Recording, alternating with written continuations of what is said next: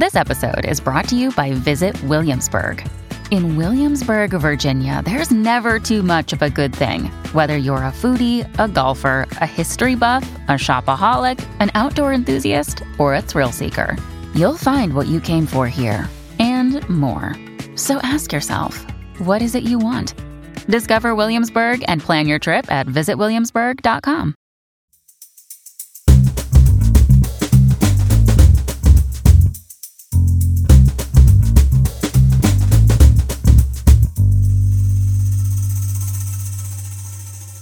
You're listening to Comedy Dynamics Daily.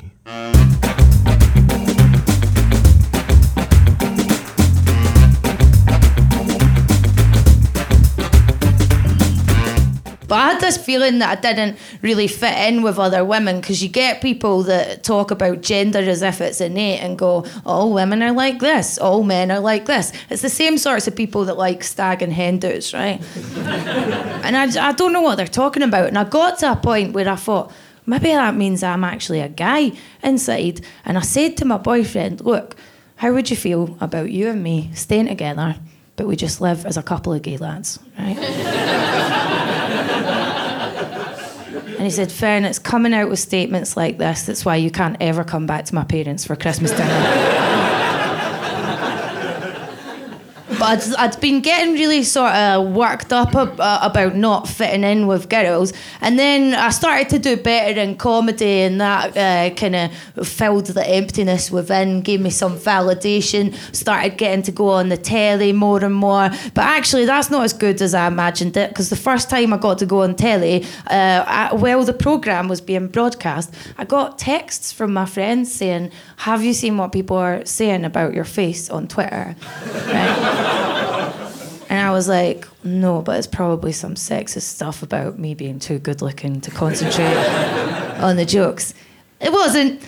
Someone tweeted a picture of my large moon like face on their TV screen, and they wrote underneath, This woman genuinely has the farthest apart eyes I have ever seen on another human being. Hashtag eyes far apart.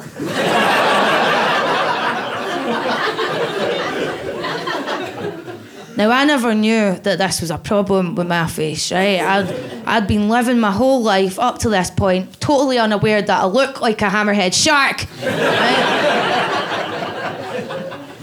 Even now, I don't know if people are laughing, going, Don't be silly, your face is normal, or fuck me, she does look like one of those sharks. But there's nothing I can do to change that aspect of my face. There's no plastic surgery that exists or a diet I can go on that will move this eye closer to that eye. Those operations don't exist. I checked online when I was looking up massive hand reduction surgery.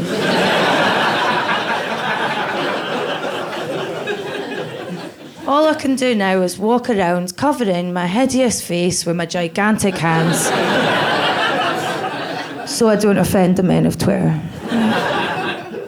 So I was crying when this happened, and I go to get a tissue, but I can't find a tissue wide enough to dab at my horrible far apart eyes. And I just have to let the tears form two separate puddles on the ground. Like a big sad pug.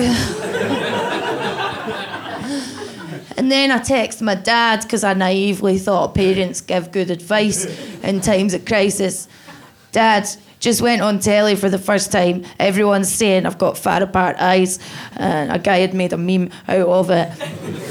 and I don't have children, but I think a normal parent's advice would be along the lines of don't worry, uh, people on the internet are bullies and trolls.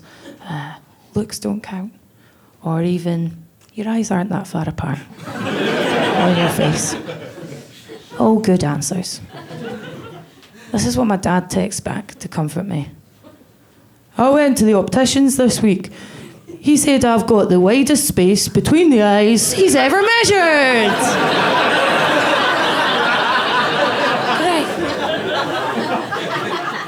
So in Dad's mind, we're in some sort of warped competition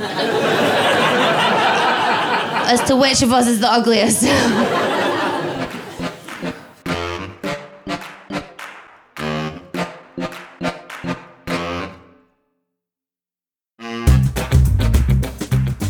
Dynamics Daily is an Acelcast original and produced by Brian Volkweiss, Richard Myrick, and me, Brian Adams. Thank you for listening.